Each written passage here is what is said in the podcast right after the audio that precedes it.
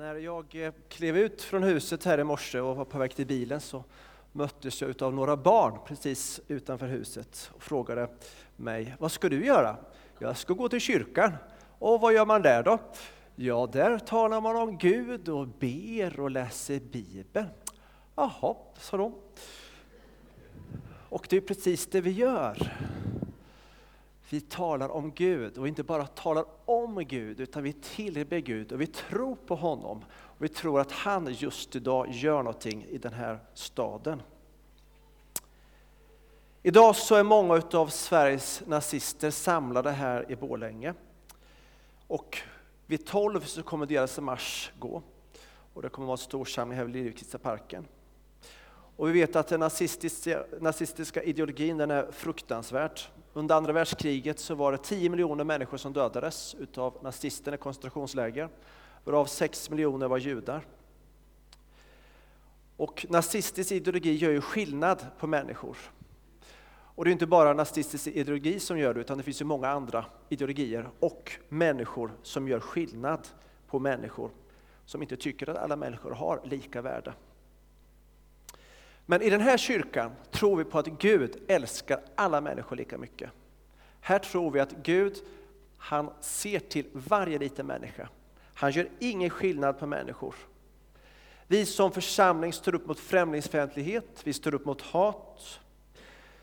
Vi står upp för Guds kärlek och alla människors lika värde och existensberättigande.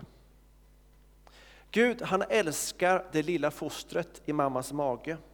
Han älskar den gamla tanten som är hundra år, som kanske snart gör sitt sista andetag.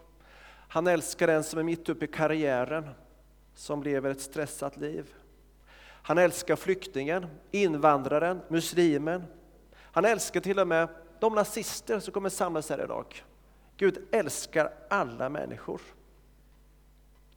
Gud gör ingen skillnad på människor. För oss är det svårt att förstå det här. Guds agapekärlek, en förutsättningslös kärlek som älskar villkorslöst. Och all kärlek som finns på den här jorden har sitt ursprung i Gud. För Gud är kärlek, det är hans väsen. All kärlek kommer ifrån Gud. En av de första sånger jag lärde mig, den finns till och med inspelad, men ni ska inte behöva lyssna på den. Det var när jag var fyra år, så fick jag lära mig en sång och jag sjunger den. Jag till och med den här i telefonen. Gamla kassettband kan man ju digitalisera och lägga in här. Eh, och då sjunger jag Jesu kärlek är så underbar. Och så sjung, sjunger man den eh, tre gånger och så fortsätter man sen. Så hög, jag kan ej gå över den. Så djup, jag kan ej gå under den. Så vid, jag kan ej gå ut ur den. Alltså, Guds kärlek, Jesus kärlek är så stor. Är det inte fantastiskt? Det är jag uppväxt med, det har jag fått lära mig att Jesu kärlek, det är något som är så stort, så fantastiskt. Och den kärleken fick jag redan uppleva som barn och det är det som har präglat mig. Många av människor som är fyllda av hat och människoförakt har inte fått möta kärleken. Man har inte fått smaka på vad kärlek är. Så är det inte med alla, en del har också fått möta kärlek. Men många har inte fått det. Men någonting går fel när man blir uppfylld av hat och det är att man inte låter Guds kärlek få drabba en, för den fördriver allt hat. Jag har också genom årens lopp fått se många människor bli förvandlade av Guds kärlek, som har varit fyllda utav hat.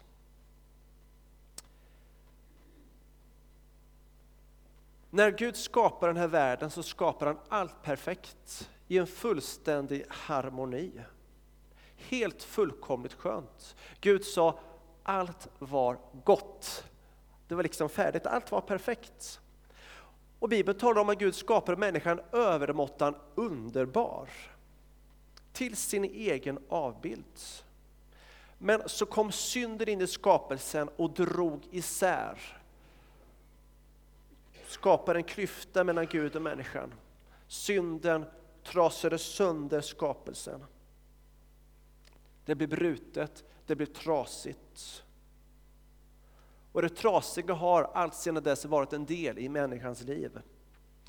När människan vände Gud ryggen och gick sin egen väg, det var då synden kom in i skapelsen. Och då blev det konsekvenser utav den vägen som människan gick.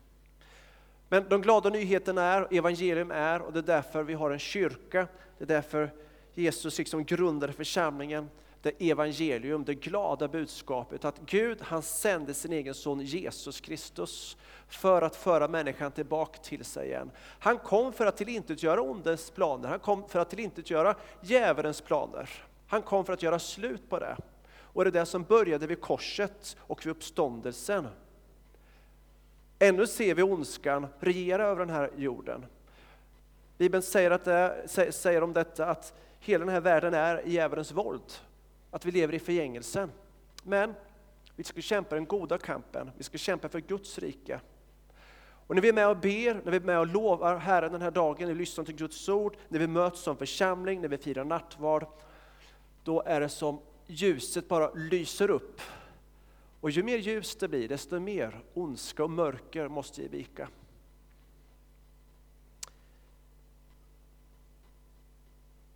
Gud älskade människan så mycket att han beslöt att sända sin egen son Jesus Kristus för att ställa ordning i allt igen som var trasigt, för att hela den brustna relationen som var mellan Gud och människan.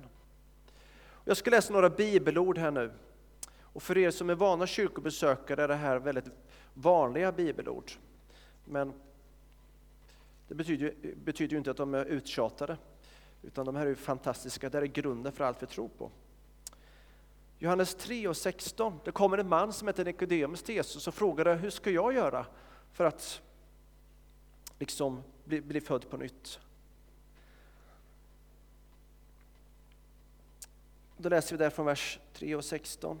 Så älskade Gud världen att han utgav sin enfödde son för att var och en som tror på honom inte ska gå förlorad utan ha evigt liv. Gud har inte sänt sin son till världen för att döma världen utan för att världen ska bli frälst genom honom.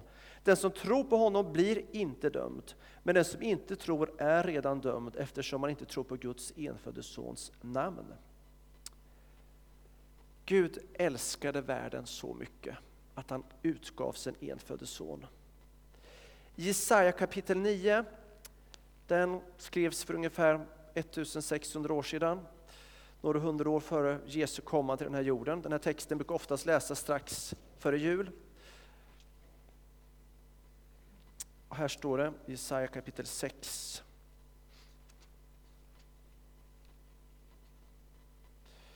Nio, 1-7, tack. 9, 1-7. Men det ska inte vara nattsvart mörker där ångest nu råder. För i tiden lät han Sebulons och Naftalis land vara föraktat, men i kommande dagar ska han ge ära och trakter längs havsvägen, landet på andra sidan Jordan, hedanfolkens Galileen. Det folk som vandrar i mörker ska se ett stort ljus, över dem som bor i dödsskuggans land ska ljuset stråla fram. Du förökade folk som du inte gett stor glädje. Det ska glädjas inför dig som har gläds under skördetiden, som har jublat när man delar byte. För du ska bryta sönder bördors ok, deras skulders käpp och deras plågade stav. Som på Midjans tid, jag varje stövel buren i stridslarm och varje mantel vältrade blod ska brännas upp och förtäras av eld. För ett barn blir oss fött, en son blir oss given. På hans axlar vilar herradömet och hans namn är under, rådgivare, mäktig Gud, evig far, fridsförste. Så ska herradömet bli stort och friden utan slut över Davids tron och hans rike. Det ska befästas och stödjas med rätt och rättfärdighet från nu och till evig tid. Och vem skall göra detta? Jo, Herren Sebots lidelse skall göra detta. Amen. Så den som har sista ordet, det är inte ondskan, inte djävulen, utan det är Gud. En dag så ska allt mörker fördrivas och Gud ska regera över allt och alla. Och fram till den dagen, då ska vi verka och kämpa för Guds rike. Kämpa den goda kampen. Gud har bevisat sin kärlek till oss, till varje människa genom Jesus Kristus. Och nu ska, jag välja, nu ska jag läsa ett längre bibelstycke för dig. Och det här har berört mig så starkt. Så slå gärna upp det i din bibel. Romarbrevet kapitel 5, från vers 1 till kapitel 6, vers 11. Annars får du lyssna här. Romarbrevet 5 och framåt. När vi nu har förklarats rättfärdiga av tro har vi frid med Gud genom vår Herre Jesus Kristus. Genom honom har vi också tillträde till den nåd som vi nu står i. Och vi gläder oss i hoppet om Guds härlighet. Men inte bara det, vi gläder oss också mitt i våra lidanden. För vi vet att lidandet ger tålamod, tålamod fasthet och fastheten hopp. Och hoppet sviker oss inte, för Guds kärlek är utgjuten i våra hjärtan genom den heliga Ande som han har gett oss. För när tiden var inne medan vi ännu var maktlösa dog Kristus i det ogudaktiga ställe. Knappast vill någon dö ens för en rättfärdig, jo, kanske vågar någon dö för en som är god. Men Gud bevisar sin kärlek till oss genom att Kristus dog för oss medan vi ännu var syndare. När vi nu har förklarats rättfärdiga genom hans blod, hur mycket mer ska vi då inte genom honom bli frälsta från vedersdomen? För om vi som Guds fiende blir försonade med honom genom hans sons död, hur mycket mer ska vi då inte som försonade bli frälsta genom hans liv? Men inte bara det, vi gläder oss också i Gud genom vår Herre Jesus Kristus, genom vilket vi nu har tagit emot försoningen. Därför är det så, genom en människa kom synden in i världen och genom synden döden. På så sätt nådde döden alla människor eftersom alla hade syndat. Synden fanns inte i världen redan före lagen, men synd till, tillräknas inte där ingen lag finns. Ändå regerade döden från Adam till Mose, också över dem som inte hade syndat genom en sådan överträdelse som Adam. Och Adam är en förebild till den som skulle komma. Men syndafallet kan inte jämföras med nåden. För om de många dog genom en enda fall, så har Guds nåd och gåva så mycket mer överflödat till de många genom en enda människas nåd, Jesu Kristi nåd. Inte heller kan gåvan jämföras med det som kom genom en enda synd. Domen kom genom en enda och ledde till fördömelse, men gåvan kom efter mångas överträdelse och ledde till ett frikännande. För om döden kom att regera efter en endas fall genom denna ände, hur mycket mer ska då inte det som tar emot den överflödande nåden och rättfärdighetens gåva få regera i liv genom den ende Jesus Kristus? Alltså, liksom en endas fall ledde till fördömelse för alla människor, så har en endas rättfärdighet lett till ett frikännande, till liv för alla människor. Liksom de många stod som syndare genom en enda människas olydnad, så ska det också många stå som rättfärdiga genom denna endas lydnad. Dessutom kom lagen in för att fallet skulle bli större. Men där synden blev större, där överflödade nåden ännu mer. Liksom synden regerade genom döden, så skall också nåden regera genom rättfärdighet och ge evigt liv genom Jesus Kristus, vår Herre. Vad ska vi då säga? Ska vi bli kvar i synden så att nåden blir större? Verkligen inte. Vi som har dött bort från synden, hur ska vi kunna fortsätta leva i den? Eller vet ni inte alla att vi som är döpts till Kristus Jesus är döpta till hans död? Vi är begravda med honom genom dopet till döden för att leva det nya livet. Liksom Kristus är uppväckt från de döda genom Faderns härlighet. För om vi är förenade med honom i en död som hans, ska vi också vara det i en uppståndelse som hans. Vi vet att vår gamla människa blivit korsfäst med Kristus, för att syndens kropp ska berövas sin makt, så att vi inte längre är slavar under synden. Den som är död är förklarad fri från synden. Har vi nu dött med Kristus tror vi också att vi ska leva med honom.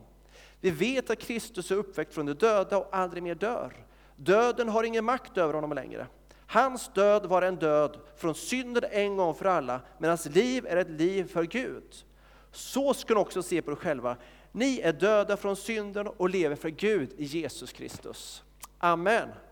Är det inte fantastiskt? När en människa får uppleva hur Gud kommer in i dennas liv, när man blir frälst, så måste mörkret, synden, djävulens grepp släppa taget om den här människan. När en människa blir berörd av Jesu kärlek, bekänner sin synd och låter Jesus komma in, döper sig till Kristus, begraver sitt gamla liv, så dör man med sitt gamla liv med Kristus och uppstår tillsammans med Kristus till ett nytt liv. Identiteten blir nu i Kristus, rättfärdiggjord. Jag tillhör honom. Om någon är i Kristus är han alltså en ny skapelse. Det gamla är förbi, något nytt har kommit. Det kan vi läsa om i Andra Korinthierbrevet, Första Korinthierbrevet kapitel 5. Och det står i samma kapitel där, han tillräknar inte människorna deras överträdelser. Den guden tror jag på. Det är ofta så lätt att vi fokuserar på det onda i vår värld, så vi blir blinda för nåden som är så mycket större. Nåden flödar alltid över synden. Den är alltid större än synden. Därför är Gud alltid större än det skapade. Och hans godhet vinner alltid över mörkret. Vi kan i evangelierna följa Jesu liv när han levde här på jorden. Jesus älskade alla människor. Till och med när han hänger på korset så säger han Fader förlåt dem för de vet inte vad de gör. Till och med där, strax före sin död, så förlåter han bödlarna. Jesus älskar de värsta syndarna, de som var föraktade och levde på livets skuggsida. De här människorna drogs också till Jesus. De älskar att vara nära Jesus. Det var för dem som Jesus hade kommit. Det var för dem som han hade kommit för att förlåta synder. För att hela deras trasighet upprätta deras liv och ge dem värdighet igen. Vid ett tillfälle kan vi läsa om när Jesus var vid tempelplatsen och människorna samlades runt Jesus för att höra hans undervisning. Johannes kapitel 8. Och då kommer det dit några skriftlärda och fariseer med en kvinna som hade ertappats med äktenskapsbrott. Och det ställer den här kvinnan framför Jesus och säger Mästare, den här kvinnan togs på bar gärning när hon begick äktenskapsbrott. I lagen föreskriver Moses att sådana kvinnor ska stenas. Vad säger du? I första stund säger inte Jesus något. Han böjer sig ner inför de här inflytelserika personerna och skriver i sanden. Och de tittade förbryllande på varandra. Och sedan försvann en efter en. Det var ingen tvekan om hennes skuld, hon hade blivit tagen på bar gärning. Men Jesus väntade på att man skulle sluta med att anklaga henne. Och man gick därifrån. Och så reste sig Jesus upp och så säger han, den som är fri från synd ska kasta första stenen. Och sen böjde han sig ner igen och ritade på marken. Och sen tittade han upp igen och det var bara kvinnan kvar. Och så säger han till henne, kvinna, vart tog det vägen? Var det ingen som dömde dig? Hon svarade, nej Herre. Jesus sa, inte heller jag dömer dig. Gå och synda inte här efter. Det är alldeles för lätt att vi ibland pekar finger på människor. Titta vad han gör eller titta hur hon beter sig. Vi har lätt för att sätta oss till doms över andra människor. Men Gud, han är en rättfärdig domare. Domen får vi överlämna till Gud. Ofta har vi inte en aning om alla de omständigheter som människor lever i och varför man agerar som man gör. Vi kan ha svårt att sätta oss in i en annan människas livssituation. Och vi kan inte se en inre kamp som alltid pågår i en människas liv.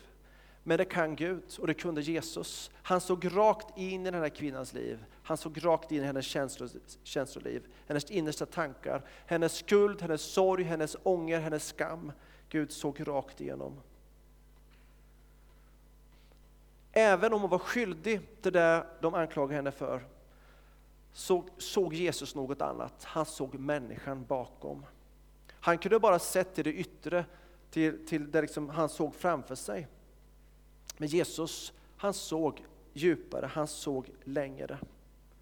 Och han gav henne syndernas förlåte, förlåtelse.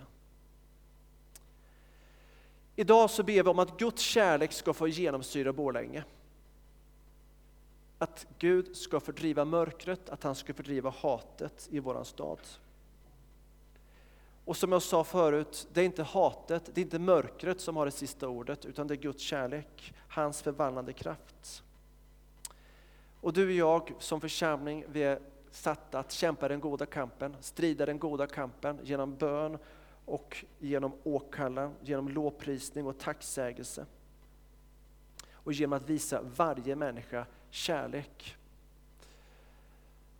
Och det den här världen behöver, det är kärlek. Och jag är ju på tillsammans med några fler på häktet lite nu och då i Falun. Och att få sitta där och möta de här människorna så känner jag ofta på ett övernaturligt sätt hur den helige Ande kommer över mig. Och så blir jag drabbad av Guds kärlek över de här människorna. För det mesta vet jag inte vad de har gjort, om de inte berättar det själva, men det är inget jag frågar efter. För det mesta vet jag inte vad de har gjort. Jag bara känner Guds kärlek drabba mig i mötet med de här människorna. Och den lilla kärlek jag då kanske känner är så bara en liten del utav vad Gud känner för varje människa som han gav sitt liv för. För att frälsa, för att rädda.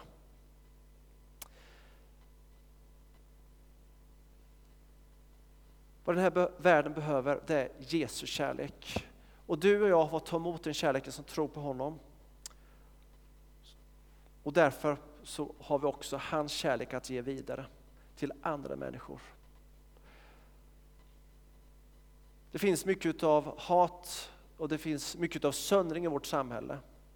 Och som jag sa, det är inte bara en nazistisk ideologi som, som vi har att kämpa mot, utan det är mot ondskans andemakter. Det är bara ett uttryck för det. Det finns många andra uttryck för ondska och för hat. Med orättvisor. Och det är lätt att vi liksom också ser på varandra på olika sätt, även om vi faktiskt kallar oss kristna. Men Gud, han vill låta oss få bli berörda utav den heliga Ande, så att vi ser varandra med Jesu ögon hela tiden, oavsett vem vi möter, att vi möter dem med kärlek. För det är kärleken som förvandlar. Och det finns de värsta rasisterna här i Sverige, nazisterna, som har fått möta Jesus. Du har säkert läst något sådant vittnesbörd. Den värsta anarkisten. Det finns, som här igår, fick, fick prata med en man som hade omvänt sig. Som förut har varit muslim, som nu är kristen och döpt i en församling här i stan. För Gud finns inga omöjliga fall överhuvudtaget. Guds kärlek kan förvandla vilken människa som helst. Den Jesus tror jag på. Och den Jesus, han är till för den här stan. Så låt det fyllas av Jesus kärlek, sprid Jesus kärlek. Ibland kan det vara svårt att älska andra människor. Men när du och jag blir uppfyllda av den heliga Ande, det är då vi får den här Guds agape-kärleken som inte kräver någonting tillbaks. Det kräver inget gensvar, utan den älskar igen, älskar ändå. Men för att en människa ska ta emot Guds kärlek så behöver hon ge respons på den. Och när hon gör det, då blir allting nytt. En ny skapelse. Så låt oss be tillsammans här nu och bara än en gång lyfta upp vår stad för Jesus, inför Jesus. Och be att hans kärleksvåg bara får skölja över den här staden. Och framförallt att du och jag blir drabbade av Guds kärlek för människor som är förlorade utan Gud. För det är människan, hon är förlorad utan Gud. Det är tron på Jesus som frälser. Men vi har de goda nyheterna att komma med. Livets Gud, han älskar varenda människa. Han vill föra tillbaka dem till honom igen. Han vill hela det som är trasigt. Han vill fördriva hatet. Han vill hjälpa oss att se den som är utsatt, tiggaren framför, framför våra affärer här på stan. Den asylsökande, den som är missanpassad, missbrukaren. Eller den framgångsrika affärsmannen. Det spelar ingen roll, inför Gud är vi alla lika. Men att du också bemöter alla lika. Vi bemöter alla lika människor. För alla har lika mycket värde. Vi ber tillsammans. Jesus, jag bara prisar dig, jag tackar dig för den här dagen. Jag tackar dig för att du älskar vårt Borlänge, Herre. Och jag tackar dig för att du älskar vårt land Sverige. Och du vet vad som ska ske här idag. Hur hatet och um, ondska liksom kommer manifesteras. Men jag tackar dig för att där synden överflödar så överflödar nåden ännu mer. Att din godhet är ännu större, ditt rike är ännu större Herre. Så jag ber Herre att du ska komma med ditt rike över våran stad idag, att din härlighet ska få lägra sig över den här staden, Herre. att din vilja ska få ske över den här staden, att din frid ska komma över den här staden Jesus. Åh, jag tackar dig Gud för att du älskar varenda människa som finns i den här stan, som har kommit hit idag. Du gör inte någon skillnad Herre. Så jag bara ber dig att du ska drabba oss här i den här kyrkan utav en så stark kärlek till våra medmänniskor Gud, som vi möter varje dag på vårt arbete, i vårt grannskap, men även de som vi är främmande inför Herre, så att vi bara kan få förmedla din kärlek, din värme, som befriar, som förlåter, som upprättar Jesus. Kom med en kärleksvåg över oss Herre och bevara oss ifrån främlingsfientlighet Gud. Bevara oss ifrån att liksom komma med misstänksamhet och att vi liksom låser in oss i, i, i att, vi, att, att, vi sorterar människor i fack, Herre. Utan vi ser på varje människa som älskad, dyrbar i dina ögon, Herre. Jesus, tack att du har kallat oss att vara annorlunda, Herre. Vi är inte kallade att vara som världen, utan vi är kallade att liksom gå i en annan riktning, Herre. Och visa på något mycket större, Jesus. Så jag tackar dig att vi får be också för alla de som har kommit hit till vårt land som flyktingar här, som nu är asylsökande. Och jag ber här att du bara ska förlåta dem få också få smaka på din godhet, på din kärlek. Jag tackar dig för samlingen här igår kväll och jag tackar dig för vad de fick med sig Herre. Tack Jesus för vad du gör i den här tiden Herre. Jag prisar dig, kom med din underbara kärlek mer och mer för varje dag. I Jesu namn. Amen.